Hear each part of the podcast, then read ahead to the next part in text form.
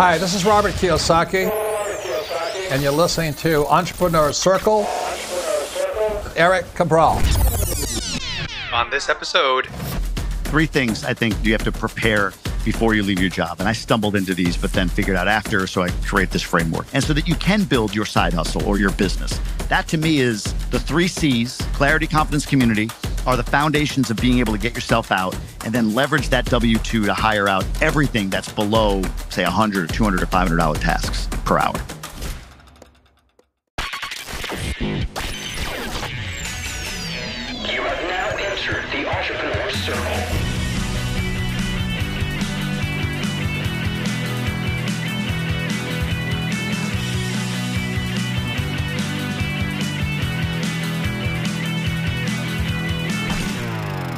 Hey there, folks, and welcome to the Entrepreneur Circle, where we've built a community that shares lessons learned throughout our journeys, celebrate wins, our eureka moments, and embrace the F word, meaning failure, which I've come to realize that failure is success in progress. I'm Erik Cabral, your host, a husband, a father of two brilliant girls, and I've been called a heart centered entrepreneur by my peers and mentors. My mission in life is to make the world a better place, one mic at a time. So I'm happy and humble to have you join in on that mission. And I hope that by the end of the show, we would have added value in your life. So if you're ready to jump into the circle, let's get to it. Hey, I'm so glad you're here because I don't often get the opportunity to share with you exactly what I do and what we do here at On Air Brands. So we help the folks in our community and our clients to launch a podcast and then produce them on a weekly basis. We also help to promote each episode with close to a dozen social media posts that consist of quote cards, sound bites, and video clips. And then we post them for you on your socials automatically. So if you're a business owner with a ton on your plate and a podcast just seems super overwhelming, I get it. We don't need one more thing to worry about. So let me and my team at On Air Brands do the heavy lifting each week so that you can focus on what you do best, which is to build your business, have more time to pour into your family and your community, or just plain chill and recharge. So feel free to email me at eric at On Air Brands so that we can book time together to chat about how we can align with your mission and how you can align with ours, which is to make the world better, one mic at a time. Now back to the show. Welcome back, folks, to another episode of the Entrepreneur Circle. I'm your most happy and humbled host. As usual, I have a guest who I can't even really typically call a guest because he, yes, a guest on the show, but I've known him for a very long time. I call him a friend. Uh, I call him a brother. Uh, I call him a lot of different things. Um, but we're going to get into it today. First off, with Jamie Gruber, brother. Welcome to the show. Good to see you, man. Thanks for having me. Yeah, man. Uh, this is a long time in the making. Uh, we've exchanged shows. I've been on your show, and and we we've been in pods together. We do all sorts of things together. And I'm like, man, how come you haven't been on my show? Shame on me. I wasn't so big finally, enough. I wasn't. I wasn't at the the, opportunity. I wasn't at the Erik Cabral level, right? Like you've got. oh my goodness. You've got sort of, you know, like there's base level, there's, you know, going up to that step where you're sort of somewhat relevant. Then you get into like the stratosphere of like The Rock, Cristiano Ronaldo, and then maybe, maybe if we can get past that level, which maybe I am now. This must mean this this Right? is going to be a Hart. fun show, guys. You can see this is Jamie. One of Jamie Jamie's superpowers is ribbing. Uh, he's so good at it, and he does it in a way, as you can see, so masterful at it because it's also a compliment. you, you just Uh, revealed that but- you're over 50 to me earlier by telling me that. And now you doubled down by using the word ribbing. That's unbelievable. What's the common millennial Gen Z word? Ball, Ball ball busting. busting. I mean, Okay. you bust Dude, balls. I even You- think that's old. That's probably old. Uh, just uh, go. But- but let's go ask some twenty something. but it's so old that it's new. Does that make sense? Like it got it got it got Yeah. like vilified as some sort of like feminist rant thing. I don't know. And now it's back in like defiance of whatever PCness has been there for the last 18 or so years. So Oh, it was ball busting. It's like, well, that's not appropriate. So we had to call it ribbing apparently somewhere in the 80s. I'm guessing that's your generation. Okay. And then we come back now with ball busting. Ball bu- okay, Peace. it's back. Uh, Wokeness I'm happy aside. to hear. Yes. It's I'm happy it's it's back. Uh, I'll, I'll start. I apologize. I'm going to use ball busting. Uh, I didn't know that it made a comeback. sounds like well, is ribbing is like it sounds like something Um, you get at McDonald's once every three years. You know, like you get a ribbing. Dude, I, it's funny we say these words and we don't even really think about the origin, but I can only imagine, you know, like you're sitting in the uh, passenger, uh, the back seat of a car and somebody's busting balls and then you're hitting them with your elbow, right? Into their Oh. ribs. Is that how it came to be? Maybe, but I, I got to give you a ball related saying that was really interesting, especially when I was in corporate America. Have you ever heard the phrase "balls to the wall"? Yeah. Okay, so do you know what the what that means? What does "balls to the wall" mean? Like when somebody says that, what are they saying? I, I imagine you're facing a wall or your back no, no, no, no, no, no. I mean, like, what does No, it no. mean? Like when you say, "Oh man, we're balls Oh, to the it mean? wall," Uh, You're under pressure. Okay.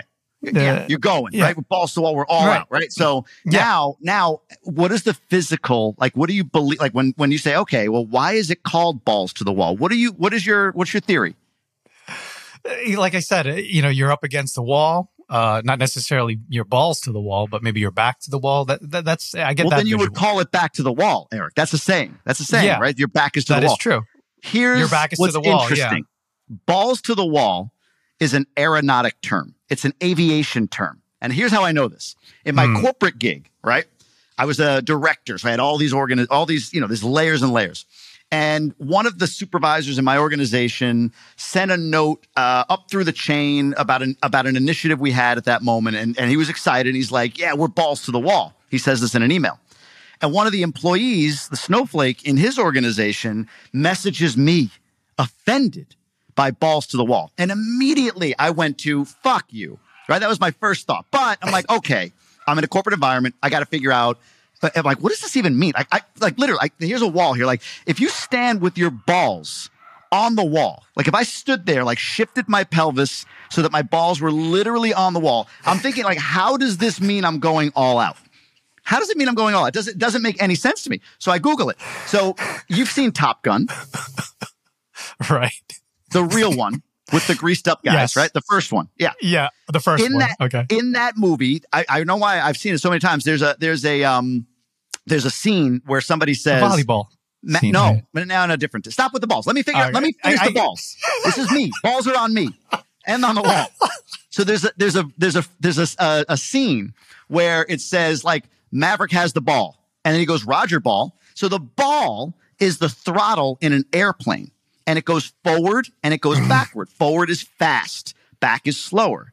The ball is to the wall means the ball is all the way all the way forward, meaning the jet is full out. So ball is to the wall. Ball hmm. apostrophe s to the wall is what balls to the wall and why it means going really really fast. So I replied to this. I loved it. I replied to this person and the HR person they copied on this whole thing like I always knew that. I replied like, I don't understand that what's offensive here. What are you offended by? Balls to the wall. I'm like, well, I think you're seeing this in a very different way than what it's meant. Here's what it means. Like I made it like I always knew this. Like I like I flew like I flew missions in fucking Desert Storm or something. Like I always knew what that term was, right? So I replied just like, eh, whatever. Completely, completely destroyed this person. I loved every second of it. So that's my ball story. Balls to the wall. For anybody listening who didn't know what that meant, it is not offensive. Put it in an email to your boss, and when they say to you, "Oh my, uh, we have to have a chat," say about what? I love planes. Balls to the wall. They can't get you in trouble.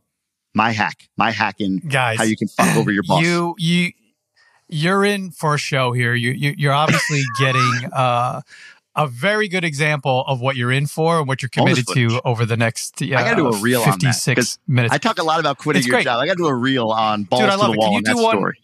Please do one on this. Mm. Uh, and and I, I will get us back on track here in a second. I know you you you, you took the wheel, and I'm like, dude, uh, how are you sitting on my lap right now? But I took here's the ball, hit the, and I took pushed the it to ball the and you wall. pushed it to the wall. Yes. But dude, here, how, tell us how because I literally went through this uh, with my brother-in-law. He got an email. He sent he sent out an email to his. He's he's still in corporate, actually working for the government. An email that says, "Hey guys, you know, blah blah blah blah. I'm out of pocket, but you know, if you need to reach me." He gets an email response from someone on the team that says, "Hey, you know that guys is a microaggression." And and gives him a whole diatribe on why guys is inappropriate and that people will be offended by that. Yeah. That dude, I see balls to the wall offending people. but people are offended by the word guys now. So I'm like, wow. Yeah, this is where we're Yeah. at. This is how how sensitive we are now. Not inclusive, It's- Erik. Nah. Oh my goodness. But yeah, yeah. and that's been used for hundreds and hundreds of years. Um, if someone calls me Oriental, I still won't get uh, offended by that. Like a rug. You know how I love it. Yeah, you know how expensive those rugs are. That's my that's my thing. you ever Yeah. see how expensive? Yeah. But anyway, yeah. guys, for those who don't know who Jamie is, uh, y- you should know him as a real estate guy. Um, he speaks on many stages. Uh, he's he's he's built uh, quite an impressive portfolio himself. Um, he is the host of the Tribe of Millionaires podcast. Uh, he's world famous, I like to say, as a result, because that group is international.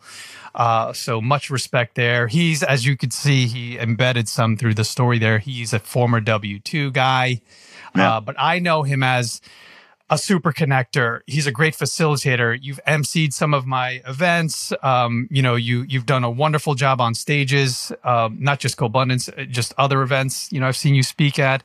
You're a great orator, communicator. Just just know how to unpack and go deep with people, which I truly truly get inspired by when I listen and watch you and your craft and how you've evolved over the years. Because the first time I met you, we were at a, uh, a multifamily summit event, and we were both on a panel.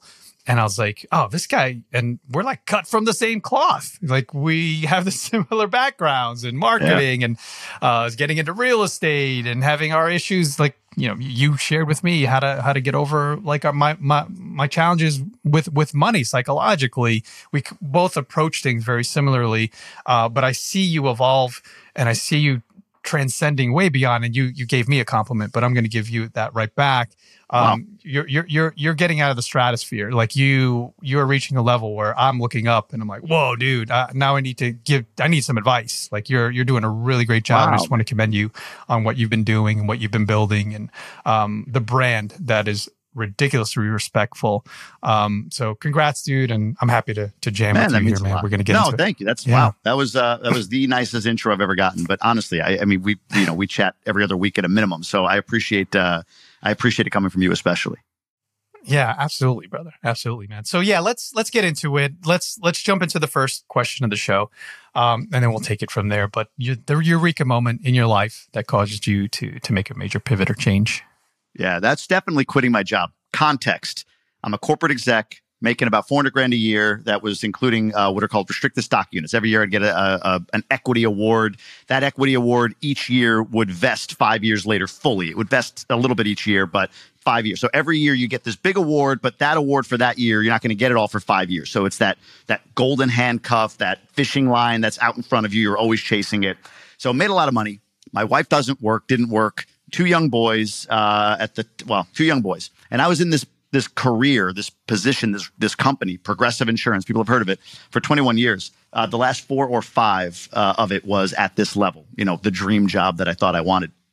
But when I got that dream job, it was an attempt to validate myself externally uh, by this job being the thing that was going to fill up whatever felt empty in me. I knew something felt empty. I didn't know what. And I thought, you know what? I'm not at the level I want to be at. I see all these other people, maybe at the year 10 or 12, like way ahead of me, getting there. Like, why am I not? That's what it is. I need to get there. And then I hated it. Not the job, not the company, but for me, it wasn't a fit. The company's fine, the job is fine, whatever. But it, for me, it wasn't a fit. And again, I had great staying power, 21 years with this company. So I, I started down the real estate path, single family, couple duplexes. Um, that flipped over into some multifamily stuff. And, you know, we can go into that in a little bit. But at a point at which I felt like I was getting close, like, you know what, I, man, this job, it's, it's begun, becoming soul sucking. The things I'm doing outside of my job around real estate, and at the time I was starting to build my brand, were really, really fulfilling. And I was starting to see even changes in people that I worked with on my side hustle, you know, from a, a you know, coaching, not directly one on one, but like group coaching or the content I was putting out. I was getting this like feedback about how they were getting value from what I was doing. And that just felt really good. While over here, this job felt really heavy. So I made a trip to Florida with my family. We were doing a month in the pandemic. I still had my job, but my boss, you know, even though we had our differences, uh, she was like, "Yeah, hey, go enjoy." You know, uh, pandemic really gave everybody perspective, even even a cold-hearted human being like my old boss. So we went down to to Florida. My wife and kids flew. I drove, and a couple days to think. You know, driving down, I had dogs and toys, nobody to talk to. So started thinking and everything. And I was really close. I was there. I was like, I, I, I was, I was, I was, you know. I think I could do this. And for context, I was like, all right, I don't take any passive income, but if I did, I think I can make up about three, four grand a month. And I got about 100 grand saved, 120 grand saved. So that's my runway. And I got these things I'm building, and I really believe in it. My expenses are more than this $4,000 a month in passive income that I could pull out of my, my properties. But man, I think, uh, why not take a shot? Kind of where my head was. So I was mostly there. The eureka moment happened when I got south of St. Augustine, Florida. I met with Gino Barbaro, went to his house and had lunch on the way down, you know, guy I knew from being in his mastermind. And halfway down, halfway through there, as I'm as I'm kind of getting myself maybe with the idea that maybe I should, maybe I could, I get a phone call from a guy named Bob that I worked with in Boston uh, for Progressive. This was on a Saturday. Bob and I have not talked. Like I, this guy doesn't call me, so I'm like, this is weird. So he calls me. He's like, hey, I, I wanted to I want to give you a call because um, I know you worked with him, um, Paul. And Paul was a guy that I looked up to he was an executive level guy who actually took a demotion as I left New England and went to Michigan just because his boss was a was a was a pain in the ass. But super smart guy, super fit, driven, 49 years old, 48 years old, two two boys, you know, very a lot of similarities. Had some chest pain the night before, went into the hospital, never came out. And in that moment, I'll, I'll, I'll share like I'm going to try to do this shortly because I know I'm rambling, but I'll share this like th- what sounds like a lot, but it happened like that. In that moment, caught my eyes in the in the rearview mirror, and for some reason, this whole thing, like in two seconds, flashed through me of what that must have been like for his wife, for his kids, for him, and the the normalcy leading up to it, and then the complete shift in normalcy after it. Here's what I mean. On Thursday, Friday morning, before he ends up passing, I've just he's at work. Yeah, maybe he has some discomfort. Maybe he did. Maybe he. Right? Like just something seems a little off. Indigestion. Who knows what? Goes to lunch. Comes back. Still a little bit uncomfortable. You know, whatever. Wife and him have plans for the weekend. The boys have soccer or karate or whatever it might be. I don't know any of this. I'm making this up in my brain in this min- in this instant. Gets home and it's it's just getting worse. Babe, babe, I I gotta go. I- I'm gonna go get checked out or something. Something's off. Yeah, yeah, yeah. Let's go. Let's take in. Wife takes him to the hospital. Can imagine her sitting in the lobby, you know, on her phone, waiting for him to come back out, see what it is. You know, maybe needs some rest. Maybe she's pushing off some stuff for the weekend. You know, give him a minute. The doctor comes out, ma'am. I'm so sorry, but your your husband didn't make it. Done. 48, 49 years old. Done. And I, I for some reason went into that story. It it happened in an instant and came back out as me again. And it was I went from I'm pretty sure I'm going to do this to in Top Gun terms, target lock. I'm in. I gotta go. So I got to Florida. We spent the month there, and um, I uh, I made the commitment that when I returned from Florida that I was resigning, and I did. I resigned on March 12th, 2001, which was 21 years to the day after I started. So appropriate timing, I guess. Wow. Wow. Yeah. Talk about uh, some reflection, self awareness, you know, forward thinking. You, um, you saw yourself in that light and you related to him very much. Um, you know, most people would just let it pass and not go that deep, you know, and, and make a life change like the way you did. Yeah. It, Yeah. it was, dude, Good for you, it was all at the right time because I had had two days of reflection and clearance. I wasn't on my phone. I wasn't distracted by everything. It wasn't just like a ticker, Mm. a news ticker that went through and out. like, oh, that sucks. Like there was nothing else to do other than absorb it, you know? So, it, it- you know, Mm. I, I don't, I'm not saying Yeah. like, oh, thank God he died and thank God he died when he did or anything like that. But for whatever it is, Yeah. that was meant to be. And it was also meant to be for him to, uh, for, for that moment to hit me when it did and the moment that it did. And it's interesting. This is two plus years ago. I was just recently challenged because I've said this. I want to talk to his widow. I don't know her. She doesn't know me, but I want to talk to his widow just to make the point. Cause I've talked about him from stage. I've, I've done, you know, he's, he's a pivotal, not only in that moment, but prior to that, uh, you know, it's, he's, he wasn't like this highly prominent guy in my life, really, but in certain big moments in my career, he was there. He was a guy that I, I, I confided in, reflected with, and all that stuff. And I feel like his wife needs to know that. Not that, like, you know, because he died, I have this life. I, I- it's that's the hard part for me in calling her. I don't want to come across that way. But that, hey, look, you know, I think about your husband all the time. I talk about your husband all the time. His legacy lives on, and it lives on in me and my two boys, and making sure that I'm there for them, mm. that I'm living the life that I want them to see, as opposed to I know him enough taking a job and staying in a job because of the quote unquote security and not something that he loved or wanted to necessarily do. He was vilified by his boss and he shouldn't have been. You know, it wasn't an easy thing for him to, to, to do the job he did. And for him to have died without the opportunity to walk away from it, uh, that just scares the hell out of me. Yeah. If that event didn't happen, um, where would you be right now? Like if, if you didn't take that step or there wasn't that moment, that eureka, where would Jamie be today? I think I would still have left at some point. I think I still would have left at some point. It would have delayed things. It would have, and you know, that might not sound like much. Maybe I, maybe it's six months later. Maybe it's, uh, you know, nine months later. But here's why that's significant to me. Two things. One, I don't know what the next six months hold. What if I'm gone? So if I delayed six months, did I delay something that I was supposed to have done that I've mm. done now six months sooner than I would have had I not quit? And second, you don't quit your job, especially when you're when you're embedded in a corporate environment for that long. You don't quit your job, no matter how well you think you're prepared, and figure things out for a while. You don't quit your job mm. and suddenly like, oh, I, I know exactly. You think you do. I thought I yeah. did like, oh, I, if I don't have this 50, 60 hours of commitment, I know exactly how I'm going to spend my time. And it's just not real. It's like having kids. Like, oh, I know I'm not going to sleep. Yeah, you know that. But until you don't sleep and you realize like, oh my God, I'm not going to sleep tomorrow either or the next day. Like there's no relief when your baby is a baby and they're not sleeping. You can intellectualize that before the baby's there, mm. but until you experience it, you have no clue.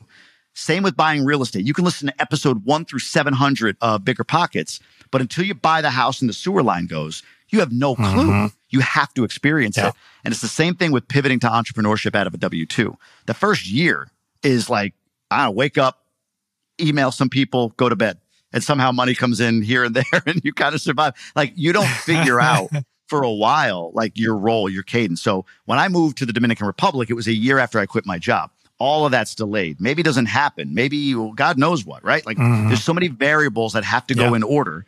And if I didn't do it then, I would have done it, I think later. I'm pretty sure I would have. But I don't know that I would have what I have in my life today. And, and not that that's a bad thing, but it would have taken longer and I yeah. would have wasted more of my life doing something I didn't want to do. And I had wasted enough. There, there's something interesting about the W 2 mindset and then transitioning over to entrepreneurship and owning your own business, trying to do your own thing is um, there's a level of accountability that is lost, I think, on, on, on that mindset, you know, where you can you can kind of float through a company, especially if you've been there for a long time. You you know you've 100%. got some respect and equity, uh, you know, within the company, and you can kind of like float if you need to, dude. I, there's so many times I would walk past cubicles and there'd be people who've been there for decades playing solitaire, dude. And I'm like, where am I? Like, this is feels like limbo. You know, it doesn't feel right. It feels like people are just waiting to retire and they have no purpose in life. But so when you finally exit, you pull the, the ripcord as we did, and you start to look for that purpose and that drive and create some type of legacy. Can you explain to the people out there who are probably in that boat, right? They're, they're in a W 2 some of the things that you, hallmarks that you would need in order to like get past those mental barriers you know uh, how do you hold yourself accountable like because if you don't work it's not like someone's going to knock on the cubicle door or the office door and be like hey where, where's those T- tps reports it's like it's on you like you're that guy who's knocking on the door going, where's those tps reports because like you're not going to put food on the table if you continue doing what you were doing in w2s yeah three things I think that you have to do you have to prepare before you leave your job. And I stumbled into these, but then figured out after. So I create this framework, if you will. First thing you need to do is outline your statement of clarity. What is your vision? What is it that you want outcome wise? Not how you're going to get there. That's different. I don't want to hear the steps. I'm going to buy real estate. I'm going to start. No, no, no. What do you want your life to look like? My vision statement distilled down five years ago was I want to travel three months with my family anywhere in the world.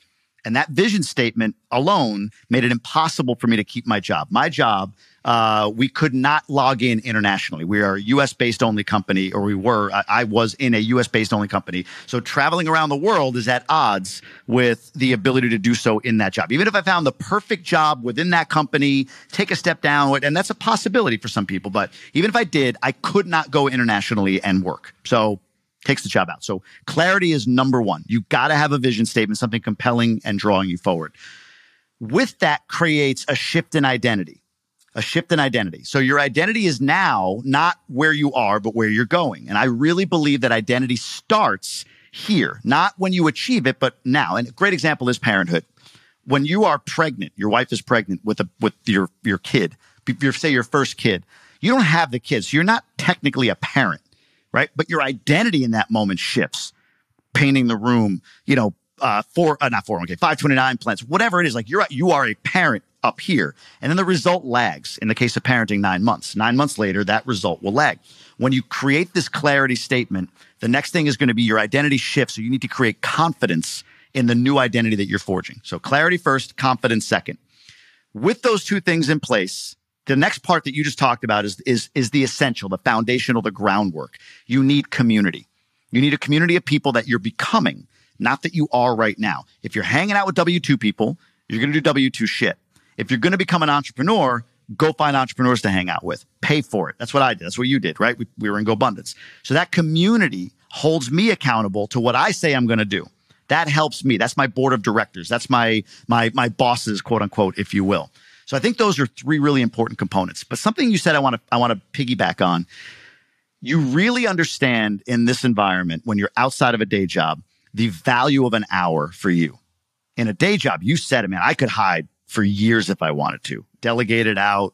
Like I didn't have to do anything. Like I could, I could justify and whatever. Like there's so many different ways that I could, I could get around, you know, being productive if I wanted to. When you're out of that job, your hours have to be dollar productive, whether that means you're putting systems in place or you're on sales calls or whatever it might be, but your hours have to need to be dollar productive. So I think one thing people that are not W or that are W2 and don't want to be W2 anymore that they can do that their, their W2 gives them leverage with is hire out everything that you do that is not dollar productive. Somebody says to me all the time, I get this question. Well, I got my kids. I got my, my, my wife, you know, my family. I got th- those obligations. I got my day job. And then I got this side hustle. Like, I, I don't know how I can balance the time. And my question is always, are you doing your dishes? Answer is always yes. Yeah, of course I'm doing my dishes. Like, don't do your dishes anymore. Hire that out. Maybe it's an extreme example, but are you mowing your lawn? Are you cleaning your pool? Are you doing your laundry? Are you cleaning your house? Are you doing any of that stuff? If you are, that W 2 seed money should be buying you all of that time back because you have a side hustle. If you're just going to go watch Netflix, who cares? Don't don't hire it out. Be productive. But if you got the side hustle and you're building real estate, like you will be amazed at how much you'll be able to spend time on task, dollar productive activities, how you'll be able to say like, "Wow, I always hear these people on podcasts talk about thousand dollar task versus twenty dollar task versus hundred dollar tasks or whatever. You'll know what the, exactly what that means if you've got a real side hustle that you're building. You've got your clarity statement. You've got a new identity that you're building confidence toward. You've got a community holding you accountable. Now get rid of all that stuff so that you can be a parent and a husband or wife, so that you can be a good employee for the people that are paying you right now, and so that you can build your side hustle or your your uh, your your business. That to me is the three C's: clarity, community, and uh, I'm sorry, clarity, confidence, community are the foundations of being able to get yourself out and then leverage that W two to hire out everything that's below, say, 100 or 200 or 500 dollar tasks per hour. Dude, I love all that. Thank you for the yeah the three C's and clarity, confidence, community. And then, yeah, once you get out, understanding value and disassociating time with money. That's a yeah. big thing. That was like a big aha for me. Uh, I think it was Garrett Gunderson was the first person I ever heard say this, but he said, money is the byproduct of value.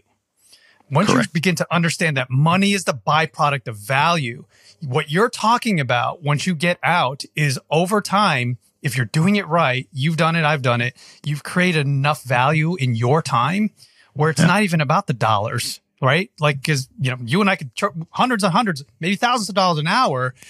Because the one thing that you say, or the one thing, say, David Osborn would say to us, who's, you know, one of the, the, the leaders in GoBundance, the creators of GoBundance, you know, his time is so valuable, he's going to drop a nugget that's going to probably make me or you millions of dollars.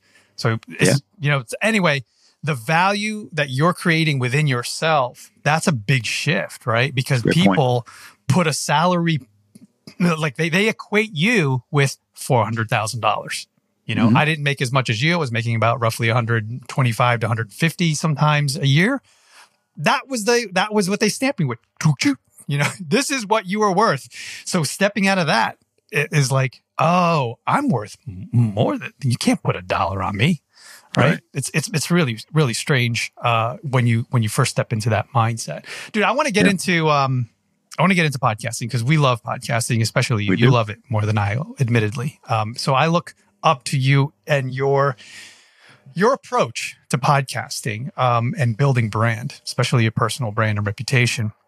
So I have some geeky questions here that I want to ask, and I'm going to have to probably do a pre-roll for this because for every Go Bro who's listening to this episode, they're gonna be like, "I've heard your Jamie's story." I'm like, skip to 27 minutes where we get into what you really want to hear, because I think that there's a lot of podcasters out there. There's a lot of people who do have shows now, especially within our GoBundance community, that look up to you, that admire how you do things, and I want to kind of peel back the layers if that's okay. I appreciate that. Yeah, let's do it. Yeah, yeah. so, one of the questions that I had around what you've built and what you've created, because I've seen you, like I said, you evolve. You've getting you're so much better. Like you've figured things out. You're starting to unlock new doors. Um, you are, you interview a lot of people. You had Tom Bilyeu on stage recently. Um, One of the questions around that is, uh, who has ever made you, if you have ever felt starstruck, like you're like, oh shit, I feel a little nervous here. Like who, Nobody. who did that to you? Like top of mind. Nobody.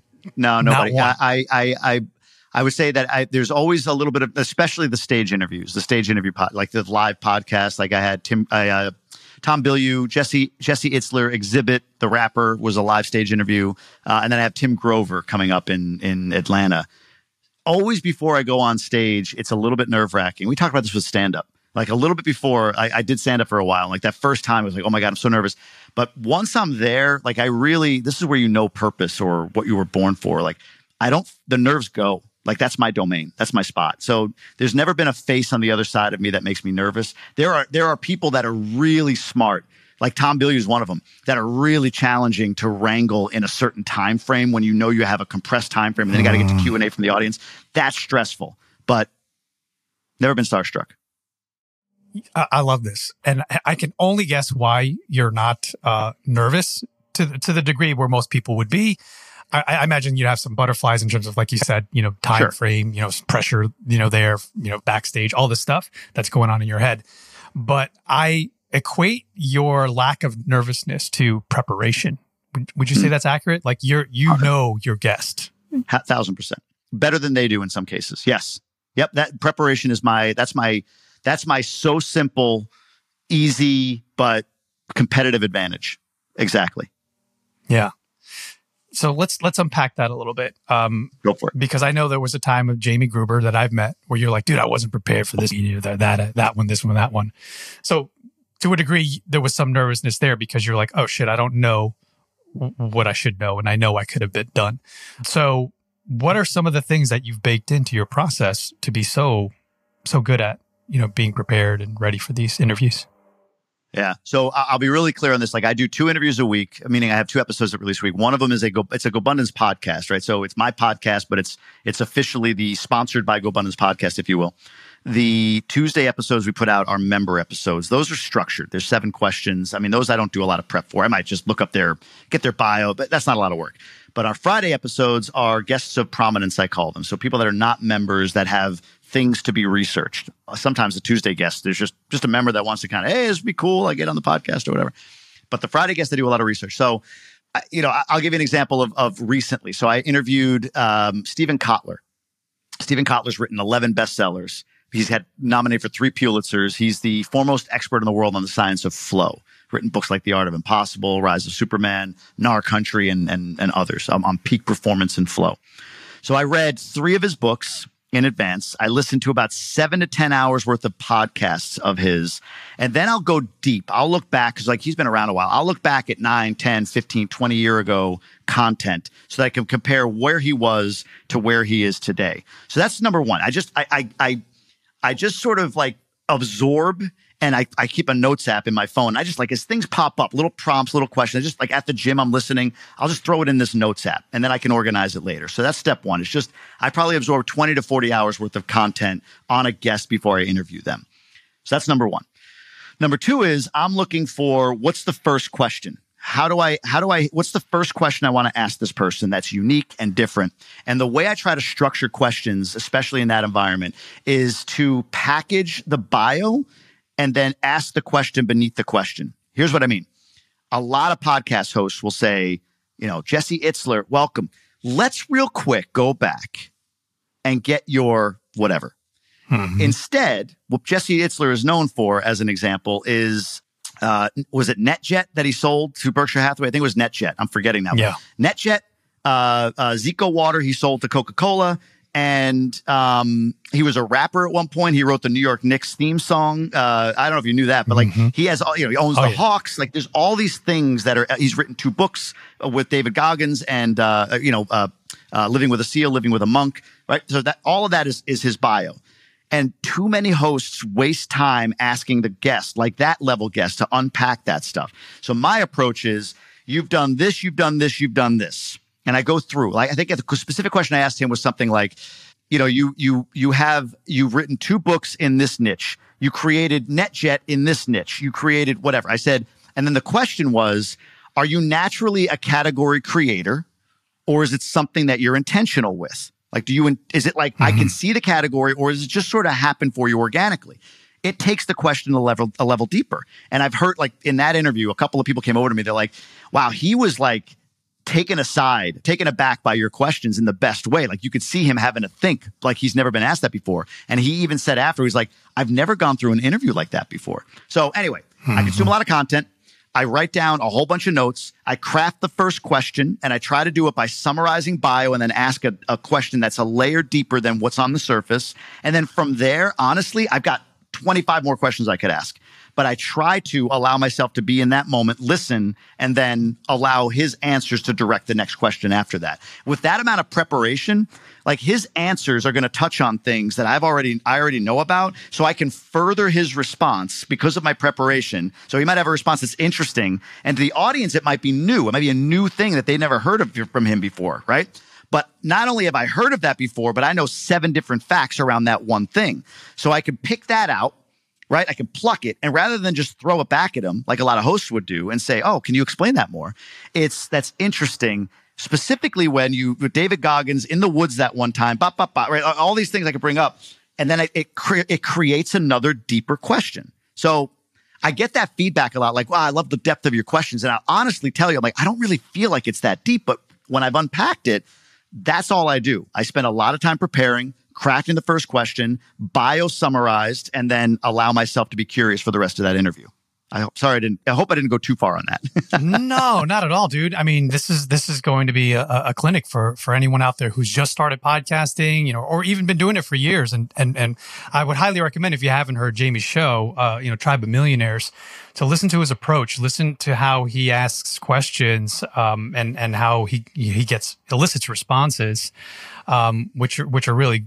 Uh, uh, you, like you said, is typically the the holy grail for uh, uh, podcasters hearing, oh, no one's ever asked me that question before, and you get Yeah. that a lot, uh, which is great. I do. It's Um, really cool. It's really cool.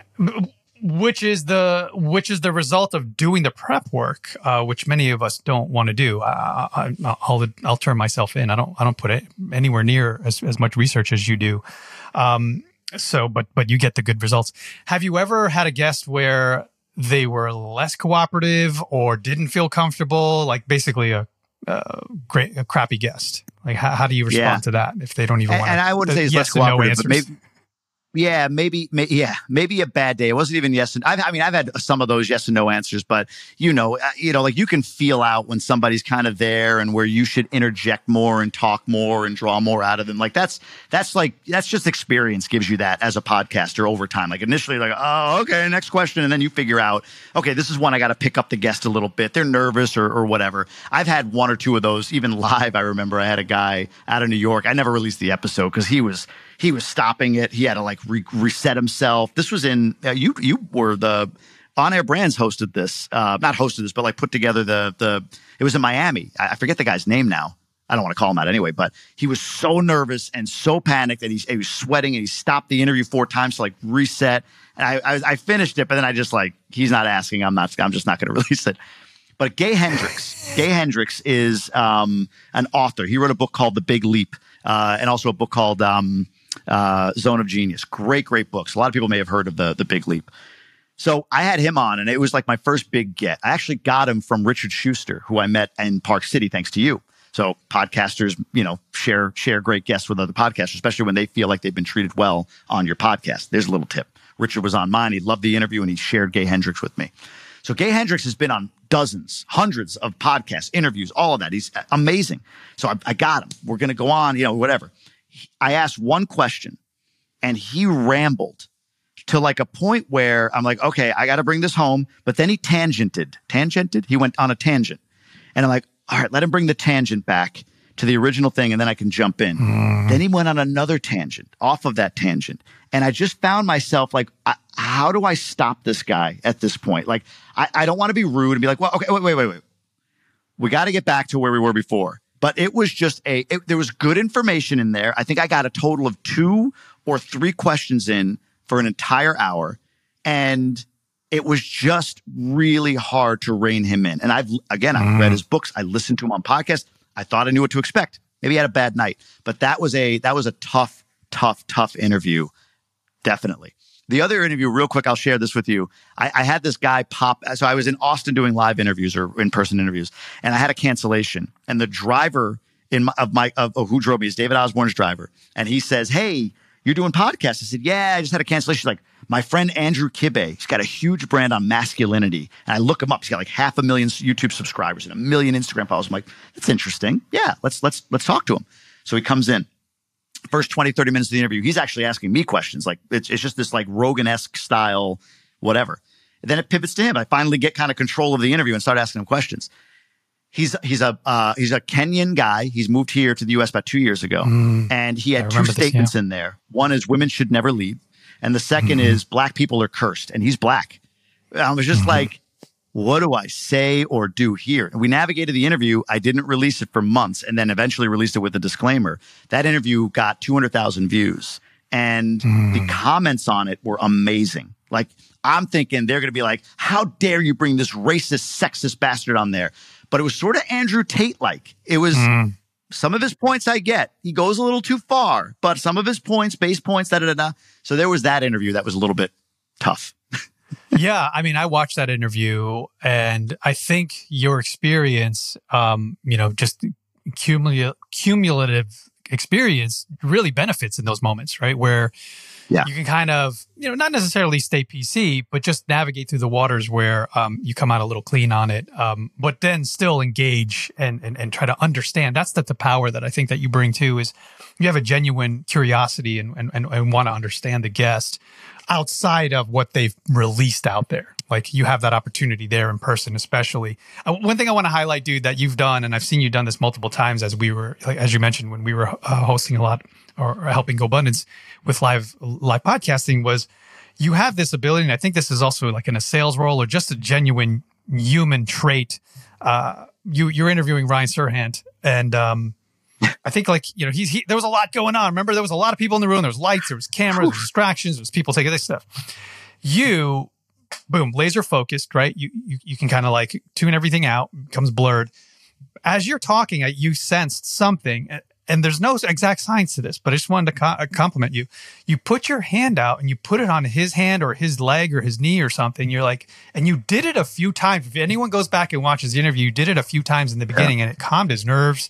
Um, he he remember he was kind of like giving you kind of just like the script. That's to me one of the pet peeves in podcasting is you're talking to someone who's kind of Yes. famous.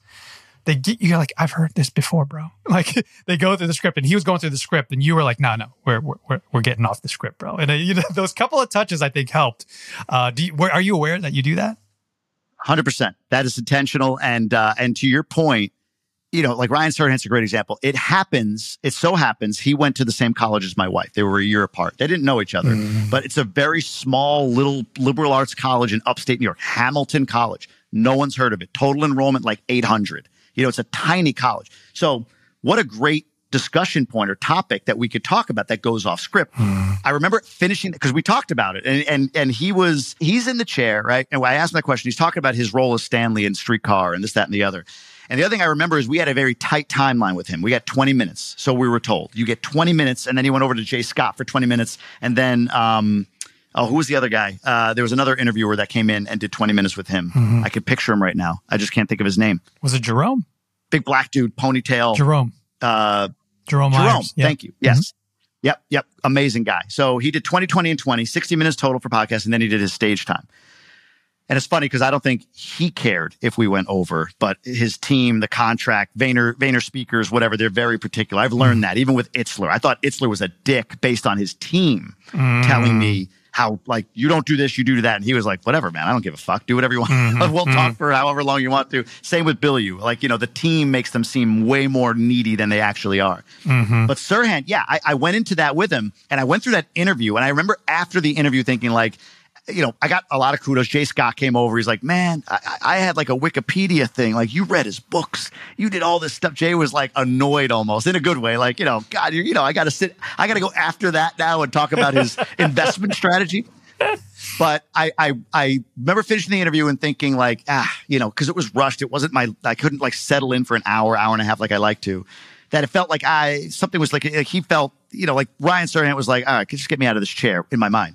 I went back and watched it, and as as just an observer, he genuinely enjoyed and appreciated the when we went off script when we got into his Hamilton College. Um, uh, what's the word I'm looking for? His college uh, uh, acting days, and when we talked about some other things that were below the radar, elements from the middle of his book, you know, about uh, like I remember there was an apartment made up made up in all these like gold flowers, and we talked about a little thing on that, and he goes, "Okay, you prepared." I remember him. You can go back and watch. He says that like, "Wow, you really prepared," right? But he really enjoyed that, and then I, and this isn't a knock. I saw the other interviews he did, and to your point, it was it was like a heartbeat for him, just ding, bump, but mm-hmm. there was no thinking for him. He could just kind of regurgitate.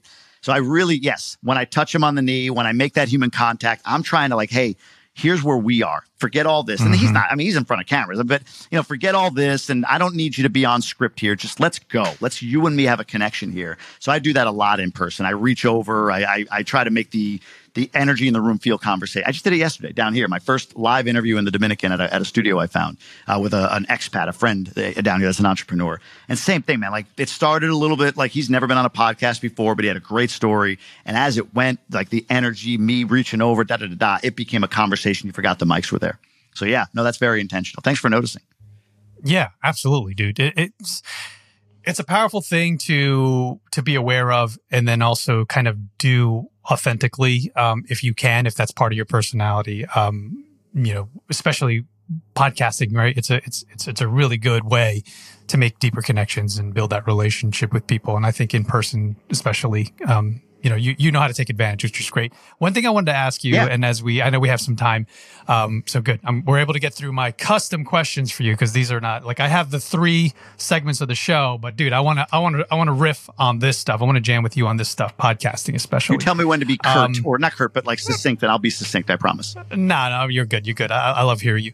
Um, so you've developed this brand, right? And as you have been growing your sort of, I'll call it a podcast personality, even though you are who you are. Like what we hear Yeah. is what we get. Um, but you are intentional uh, as well. I'm, sure you you have that awareness. Who in the beginning, if anything, and even today, do you look up to in terms of it doesn't have to be a podcaster it could be an interviewer you know mm, howard stern doesn't have a uh, podcast you know like just you know barbara walters whoever who was someone that you look up to who was someone that you've kind of followed and then like maybe on a subconscious level it became part of your dna I love the energy of Rogan. Always love the energy of Rogan. Just casual chit chat, all of that stuff. Jordan Harbinger pops up. So, and and and pretty much, I'm going to list podcasters. So Jordan Harbinger pops up. I really like um, his preparation. He was on the show, and we talked about that. How he's similar. He his his advantage, competitive advantage, is he's a a voracious prepper for his podcast guests, and I, I do the same. So that's a guy that I've always admired for that. Like, okay, I see what a pro does, right? A pro really dives in and and and digs in on the guests and and you know, when you see that, you know, wow, the guest is the guest sounds a little bit different than anything else I've heard or whatever. That's because of the prep. Even even if it's even if there's nothing different that I'm doing or even questions I'm asking don't sound all that different, there's an a, a clear signal to the person when they get the they get the uh, when they can sense that you prep for them, like really prep for them, that person opens up more. So Harbinger's one. The problem with the Harbingers, the Joe Rogans, the John Lee Dumases, the people that have been doing this for a long time that we all admire and have been doing it forever and are you know big names, Howard Stern, um, people like that. The problem with modeling them for me is that they do have the additional advantage of having been OGs in the space. They started way, way long ago and they've got a dozen, 15, 20 years, you know, from the very beginning. It's, it's almost like, it's almost like trying to compare to David Osborn, you know, who, who had two crises, two, two, two recessions that he could buy after and he's, and he's blown up his net worth. Like, it's like he's just too far apart from where I am. So the two podcasters that I've really, really three, two and, and going on number three right now. The two that I really like to watch are Chris Williamson, Modern Wisdom, and Steven Bartlett, Diary of a CEO. And the reason is they've figured out two things. One is how to grow in long form interview formats, even though it's somewhat saturated in this market within a few years. Now, they've had a podcast for a little bit, but in the last two, three years, they've blown up and they're, and they maybe had a podcast for a year or two before that, right? Like they have consistent growth. They're not fully baked still, but they're, they seemingly are millions of followers, millions of listens and downloads per month and all of that stuff. So that's one. Two is they've figured out that listenership, audio is still king in podcasting and it's more reliable in terms of subscriber growth and download growth. It's more of a, of a steady climb. Viewership on YouTube is the next frontier, but it's way more variable in terms of people still following and, and wanting to absorb your podcast in that medium, right? But what they do with YouTube, what they're intentional about with YouTube is I know that if I can get virality here, it dumps people over here on the video, on the audio side. So if I can get them to watch, like if, if one of five pop or one of 20 pop on YouTube, then I'm going to be able to get those, a, a number of people to come over to be listeners and then hold them because most people listen in the gym or whatever it might be. So they figured that out. So I like studying those two. Lex Fridman is the other example of that. But Lex Fridman is really unique. He's just unique in his style, in what he does, in how he asks questions. Some of his questions are very basic, very simple, but Lex Fridman comes at it more from an opinion. He's a smart guy. So he's formulated an opinion. He asks the question curiously, and then you'll hear if he agrees, disagrees. Williamson and Bartlett are much more like, I just want to learn from you. I just want to, I want to hear from you, right? They'll have an opinion, but not like Lex Fridman does. So those three have kind of figured out those two things. Cutting through the, the three of them, there's a guy named Tim Schmoyer. He's not a podcaster, but he's a YouTuber who does a really great job. He has a really good course, a 30 day YouTube course that I just recently took. It's like 150 bucks. Chris Williamson recommended it, not directly, but in a podcast I listened to of his. And he was right. It's packed with information. It's well laid out and it really does help you get, get an idea of how you should be leveraging YouTube. So again, long answer, but I think those like if if you're if as a newer podcaster, two three years in, who's looking for listener growth, whose dream is to have a million plus download a month podcast that monetizes, and I could just do that. I don't have to worry about selling anything. I could just do that. I want to le- I want to lean in on who are the people who have done it recently. I don't. I, Rogan and, and Howard Stern have other advantages at this point. They did it in their day, but I want to know like who started like in the last three four years, pandemic start, and has blown up, and how did they do that? So those are the guys, those three: Fridman, Bartlett, Williamson, that I follow now. I love it. I love it. Yeah, all great shows. I, I haven't uh, dove into Williamson stuff, so but I, but I will. Uh, we'll put all this in the show notes, guys. Um, I have some more podcast questions, and as as we see, this might be a two parter, brother. Uh, since since we we haven't hit the other hallmarks of the I'm show. sorry, man. No, no, no, dude. This is great. No, this, dude. This is because you and I talk a lot, but we don't really jam on this much. Uh, we do to a degree, but not like deep. And, and I feel like I'm I've inceptioned. You know, I, I'm in. I'm three levels in, and I'm like, cool. I like where we're at. So no, no worries, dude. Um, so so let's say uh, GoBundance, you know, they sell to Tom Bilyeu. They they they sell to Itzler. They sell to someone, right? And they're like, hey, Jamie, we love you, but Yeah. you know, Tom's our dude. You know, he's going to be the host of the show. Uh, we're going to call it something else anyway. But we love and respect you. But yeah, you're free to go do your own thing. What does your own thing look like? How different would the Jamie Gruber show be, if at all? Um, it would be different. There would be uh, one. I think I would I would skew to live interviews versus, and we're starting to do more with with Tribe Millionaires, but there's a mix of live and and um, there's a mix of live and there's a mix of of, of virtual. So I would skew to live. I'd probably release three to five episodes a week. I'd start with that. It's harder, I think, once you once you've gotten a cadence of once a week to then add. It's just, it, I think people like, oh, whoa, whoa, what's that? What happened here?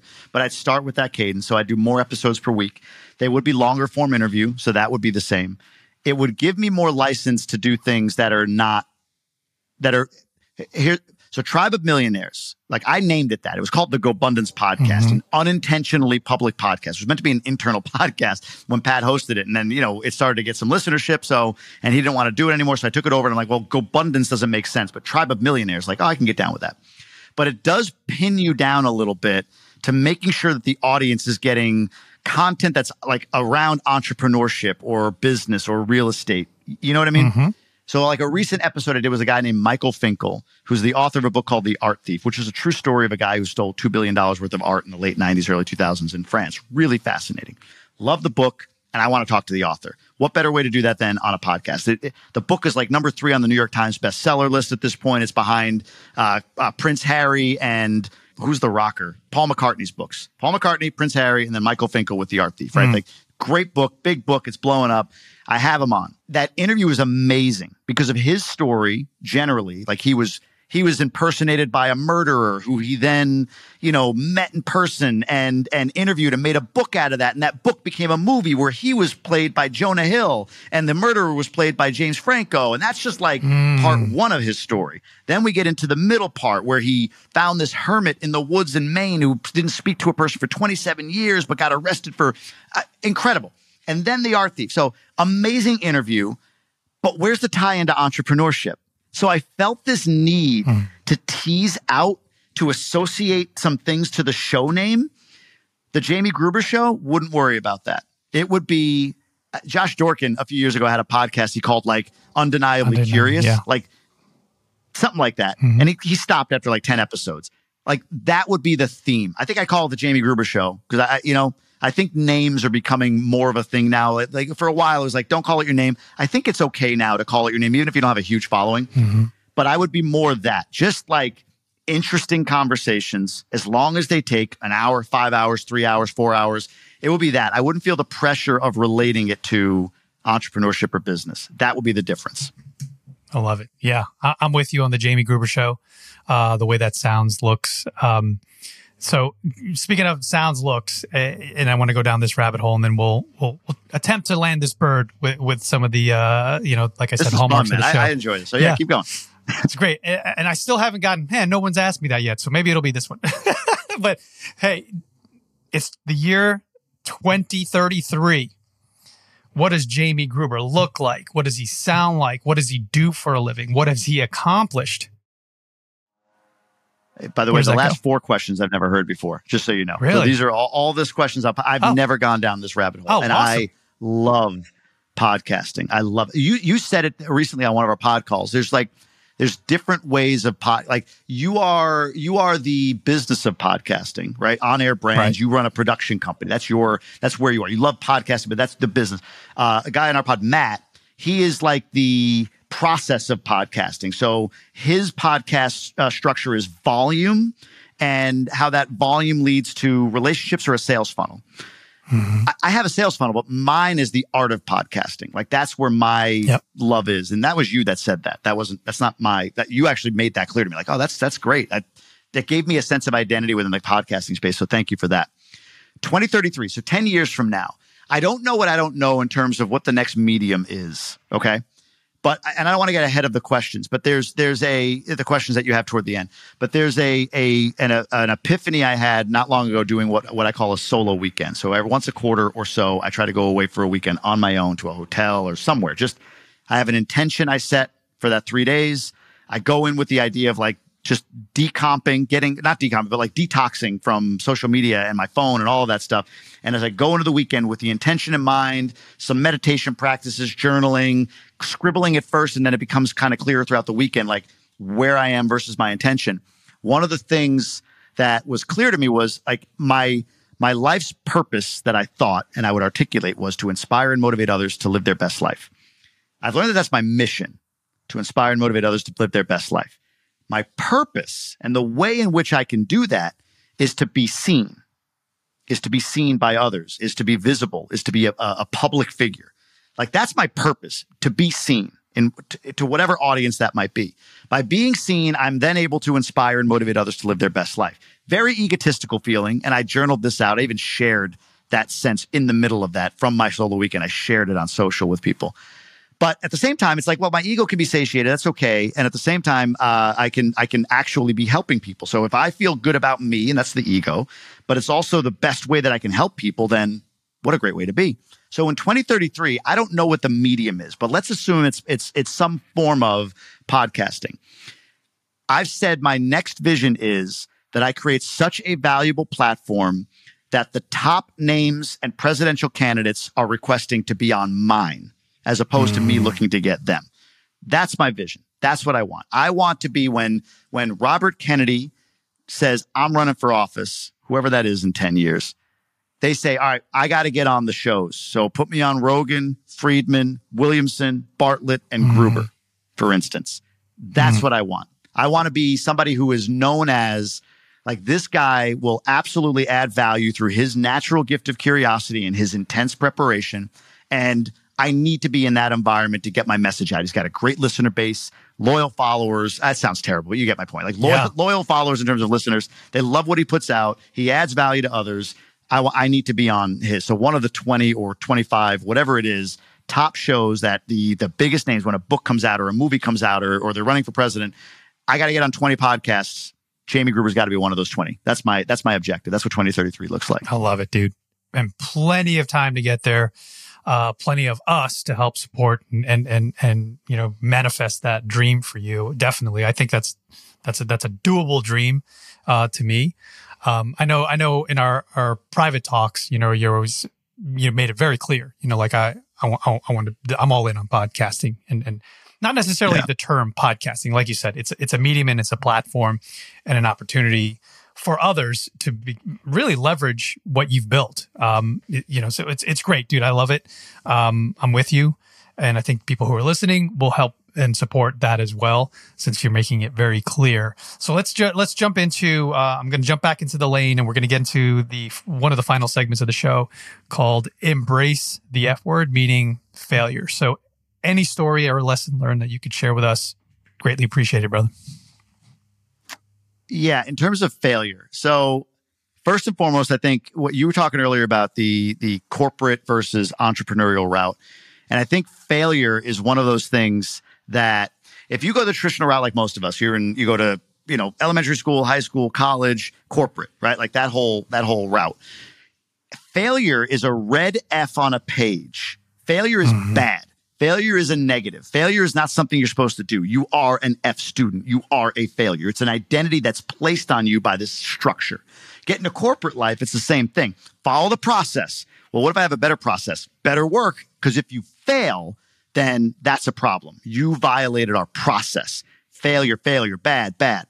You go the entrepreneurial route. Failure is a, a, a piece of the recipe. It's necessary. Like cake requires sugar, eggs, flour, right? Like success requires you know, risk failure, yada, yada, yada, right? Failure is just part of the recipe. Real estate terms, my biggest failure that I can remember, not biggest, but a big failure of mine was we bought our first two burrs and we estimated the rehab cost about $35,000. The rehab cost ended up being like $80,000. So like double plus whatever we, we estimated. And how did I estimate the rehab cost? It was like, well, it can't be more than this for that. Can't be more than this for that. Let's even add in a few extra thousand for that. Like 35 grand. Like, yeah, we got more than enough. Like it was back of the napkin. I wasn't even it wasn't even something I wrote down or got contractor estimates on. My dad knows what he's doing. He walked through it with me, and we came up with a a budget plus fluff, and then we were half wrong. Right, like we were wrong by double plus. Wow. So after that, after that, it was like, okay, why was I wrong by double plus? Well, I want to be a real estate investor to get out of my day job. Like that's it. I, I love this BiggerPockets thing. And yeah, buy a hundred doors, ten dollars, hundred dollars a door, and ten thousand a month. That, that, all that shit, right? But what was clear to me was like, I don't, I don't like operations. I, I don't want to operate real estate. Like I love the idea of what it does. I love buying it and passive income. I mean, we all love that, but I don't want to run it. I, I just, it's not who I am. I don't want to be that guy. So that failure of underestimating rehab costs led to me saying, I got to fill my, my skill gaps in with other people, which opened the door to partnerships. So my first partner, we bought a 16 and a 22 unit together, He's ops. I'm more on the you know I, I- interactive side, you know that kind of thing. Uh, I partner with Quantum Capital uh, to to to syndicate, and we've syndicated a few hundred doors now in the last couple of year, uh, last year or so. You know, I am on the investor relations capital raising side. I don't deal with operations. I'm aware of what's going on. Of course, I'm a general partner. Uh, I know the deals before we go into them. I got to get on board with it and say yes, I agree with doing this deal, and then sell that deal to an investor, if you will but I'm not in the day to day. We have a guy for that, two guys that deal with the operations and asset management side of things. So the failure was was seemingly like, oh my God, I've just committed and gone down this whole lane of I'm getting out of this four hundred thousand dollar a year job to be this real estate investor, and I don't want to do the things that a real estate investor does. But what it made me do was realize the power of partnership and realize that there are different roles that we all have and different skills that we all have that we can bring to others to add value to them while also getting value by being partnered with them. I love it. I love it. Dude, you're speaking, you know, my experience exactly. Um, so funny. Um, what you pointed out when I was on your show, you're like, dude, this is, going to bore Yeah. the audience because that's my story. you're, you're basically saying the Same- same right, stuff. right, now it's, coming.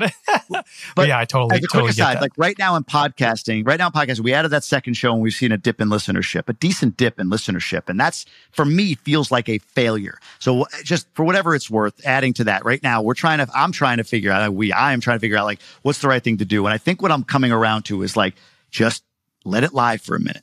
You just added the second episode. You gave me this advice, like let it go a month, two, three months. Let your listener base pick up and figure out your new cadence and all of that. But I want to do, I want to action. I want to, you know, like uh, get in there and make it happen. Like five episodes. Ah, we're going to, you know, whatever. Um, so that's right now. I feel like I'm failing in the thing I love most, but at the same time, trying to be present and recognize, hey, it's a season. You just made a change. Calm down. Yeah, it's if we put it into real estate terms, you know, you acquired a hundred unit, you know, and, and there's you know forty percent needs to be evicted. You know, you got to get it up to market, Right. and then like Yeah. you're feeling you like learn a more after you close. Yeah, right? you got to rebrand the property. Like there's all sorts of stuff going on, but you know the one year, two year vision is like you're going to get it fully occupied or you know close to, and Great then point. you know it takes time to let these things like you said it's a season and you're you're you're viewing the failure while you're in it uh, at the early stage of the process um but yeah yeah but anyway i'm not here to to offer any coaching advice i'm here to just it was good though. we were 'cause, talking again, look, man, this is this is your gift. You, do have a way. I think I think when people have a, a label for something that they're feeling, you feel better. Like when I first heard the term imposter syndrome and what that meant, it was like, oh, this is a thing. This is like, Mm, you know, other people deal with this. This isn't like uniquely me feeling like I'm a piece of shit and not enough. Like all of us deal with that. Like there's a term for it. Ah, thank God. Thank God I'm not the piece of shit I thought I was. And you do a good job with that. Like I said, um, you need your audience to catch up. That was your advice. Something you said earlier, I mentioned was your advice that made it really clear for me. And just now, even just saying what you said, that's a great, that made my mind go, I'm not, I'm not agreeing and nodding my head like, yep, you're exactly right, Erik. I'm agreeing and nodding my head like, I hadn't thought of it that way. And God, that makes me feel better. Cause you're right. It is like buying a property. It, it goes down and then you have your J curve after it goes back up after. And you know that's coming, but it doesn't make the interim pain any easier. Like you still get that urgency, but it, but that's a great way of putting it. So I appreciate that coach. yeah yeah absolutely brother and i appreciate you man and i appreciate the time that we're spending together um, outside of even this podcast. Uh, so thank you, thank you for everything you do, not just for me personally, but for the community and GoBundance. You know, for people outside of the community. Um, I want to I want to land this bird, so to speak, and bring it home to the final question of the day for us. And I'm sure we can keep going and on and on and on. Um, but I am attempting to make this a one parter episode. so we're still within the hour reach. Is um, in one word, brother, how do you help people? I, I mentioned it before. I'll, I'll condense it down. I had two words or three words, but I'll make it one word, and it's seen, seen, um, visible. I, I, you know, something along those lines. But it is really, it, really is. Um, it, it was such a freeing thought. It felt weird to say and think about, but it's like that's it. You know, when I'm not sure I should put out a piece of content, or is this a good enough podcast for everybody? like inevitably, and you probably had this happen as well. It's so funny when you feel the least impactful is when that random message from that random person who you've never heard of before comes through and says, hey, I've been following you for a while. I don't really engage on social or you never, you've never heard of me, but I just wanted to let you know this episode, this piece of content really impacted me. I love what you do. Keep it up. Like, I don't know that that happened to you. That happens to me all the time where when I'm mm-hmm. feeling like, all right, I'm in a, I'm, I'm speaking into a vortex here. Like nothing is, nothing's landing. Why am I even, I'm just out here. I'm an echo chamber. Somehow, some way the universe delivers something, which is more evidence for me to say, just be seen seen. So that one word of just being visible, being out there, getting on podcasts, doing podcasts, getting on social, putting stuff out there, whether I grow or don't grow with my followers, the, the vanity metrics doesn't matter. Put it out there. It's, it's helping somebody believe that and keep going. So being seen, Yeah. seen. Sorry, one word, seen. Yeah, absolutely, dude. Um, it's it's it's really the, the the true way to connect to people. Um, and and and I think there's a piece of it that you're saying here is that when you're seen, um, you're also heard, right? And then also when you're being heard, you're you're you're getting some sort of validation and also uh, an understanding from the other side. You know, like and we, we you and I are both very similar in that where we want to understand people and we also want people to understand us. So once that Yeah. synergy starts to happen, then we can go do things. We can go build things. We can go create uh, and and be bigger than ourselves. And like you said, partnerships, you know, come from that. Um, a lot and I of love this question too. to. Evan, Evan Carmichael wrote a book called um, "Built to Serve," which is about finding purpose. And he he the book wa- walks you through getting down to one word. What's your word, right? So what I love about seen for me is there's a lot of words that subordinate that or that are subordinate to it that are just natural and they come along if seen. Like I think these are things that I embody. Authentic, that helps people. Inspire, that helps people. Vulnerable, that helps people. Like these are all things that I have. Those are all other really good words that I could use to answer that question. How do I help people? So when people are thinking about that one word, I like to think like what's the what's the highest order word? Like the other ones become assumed as long as I so as long as I believe in I, I think I am I'm true to myself. I'm authentic. I'm vulnerable. Here's where I mess up. Here's where I'm really happy. I'm proud of myself. Yeah, I did this. Yeah, it's really cool what I did. All of that comes vulnerability, authenticity, inspiration, motivation. Those words that help people all come and they're subordinate to just simply taking that energy and being seen with it. I could do all of that in my own house and nobody sees it. So seen is the highest and best use. Yeah. Yeah. And you live it. You know, you live that mantra. You live it every day. You, you, you lead by example. So yeah, it's great, dude. I appreciate that. I appreciate everything that you shared with us today. Um, and, and just for the record, folks, if you missed it, he said that, uh, he, he, he hasn't been asked that question four times. So there's just Yeah. for the record. Never been asked about podcasting in depth like that. I love it, man. I'm, I mean, I'm not even joking. Like, I loved that part of this interview. Sorry if I went long on it, but that is that you you you dipped into a place nobody ever has gone Yeah, before, and. I, I really really enjoyed I, that. I wanted to I wanted to go there with you. I wanted to Inception. You know, let's let's get onto the what, was the deepest level in that movie was uh the, the snowing. I think they were on like Oh, a ski God. thing. That that's where we were. Great movie. You, come on, dude. It's a great movie. But uh, I've seen it, but I don't remember. Yeah, yeah. I don't. I, I, I yeah. yeah, yeah. It was confusing for me. Watch it again, dude.